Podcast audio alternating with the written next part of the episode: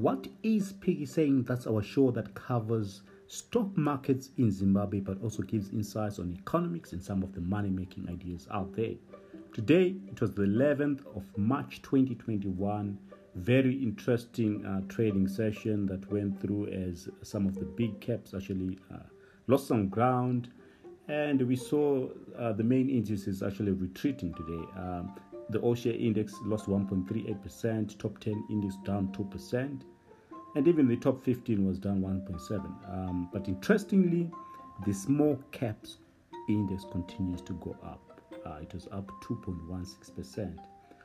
Uh, gainers were, of course, your usual uh, suspects, the penny stocks. NTS gaining 19.94% uh, and MEDEC up 19.88%. Uh, there was also gains in uh, your Truworths, NMB, and ZHL, but those gains uh, were around 12%. So it shows you that you know some of the penny stocks continues to head uh, northwards, which means that if you're good in terms of you know uh, picking some of these uh, stocks, you are smiling all the way to the bank. And in terms of the value traded, of course, yesterday we had um, the value traded, you know, moving to billions. Uh, today it was sort of a return to normalcy. We saw 79.2 million uh, worth of shares trading. That's in the local currency. Of course, the, major trades were in your your Delta.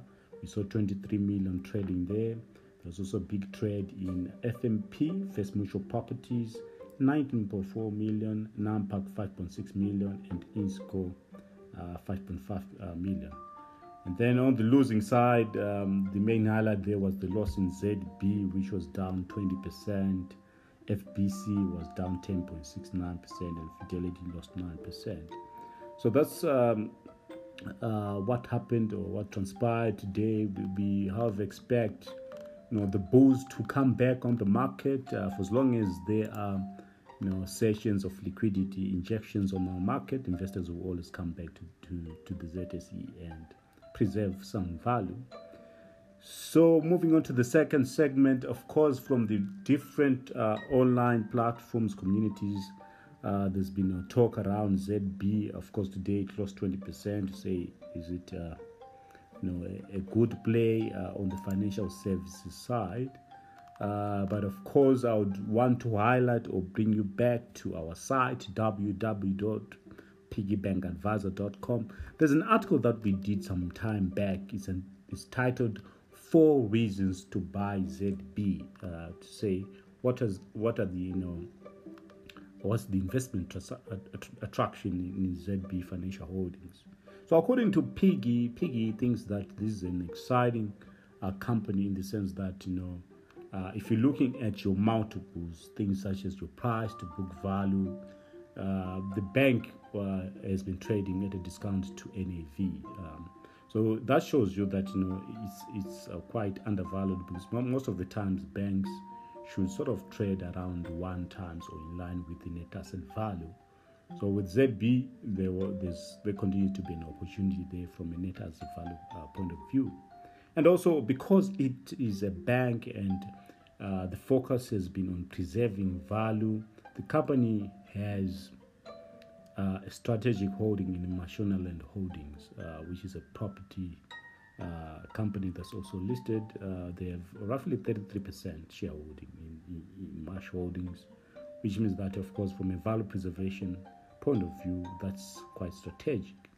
Then the other factor is that, you know, of course, as we have seen a lot of changes on the mo- mobile money, uh, you know, services uh, and restrictions that were, were brought about by the RBZ. Banks were well positioned in terms of you know making use of technology, given that there was going to be a shift from mobile money to the traditional banking uh, systems.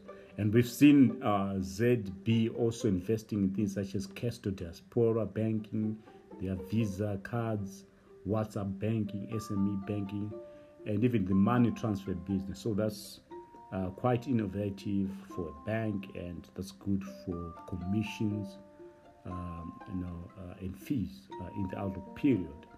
And also, um, an interesting point is that ZB has always been sort of moving towards growing, uh, especially in the region. Uh, they've established or registered a reinsurance operation in Botswana, and the reports are that it's actually pro- progressing quite well. So, based on that, uh, you know, Piggy thinks that is still an interesting play.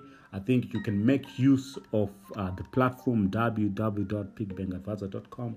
Go through the article and let's discuss on our WhatsApp groups uh, just your thoughts around some of the um, interesting stocks that we're seeing. Otherwise, for more insights on the market uh, and um, on any other issues to do with your finances, stock trading, forex trading, and everything else, please stay tuned, stay plugged in on piggybankadvisor.com.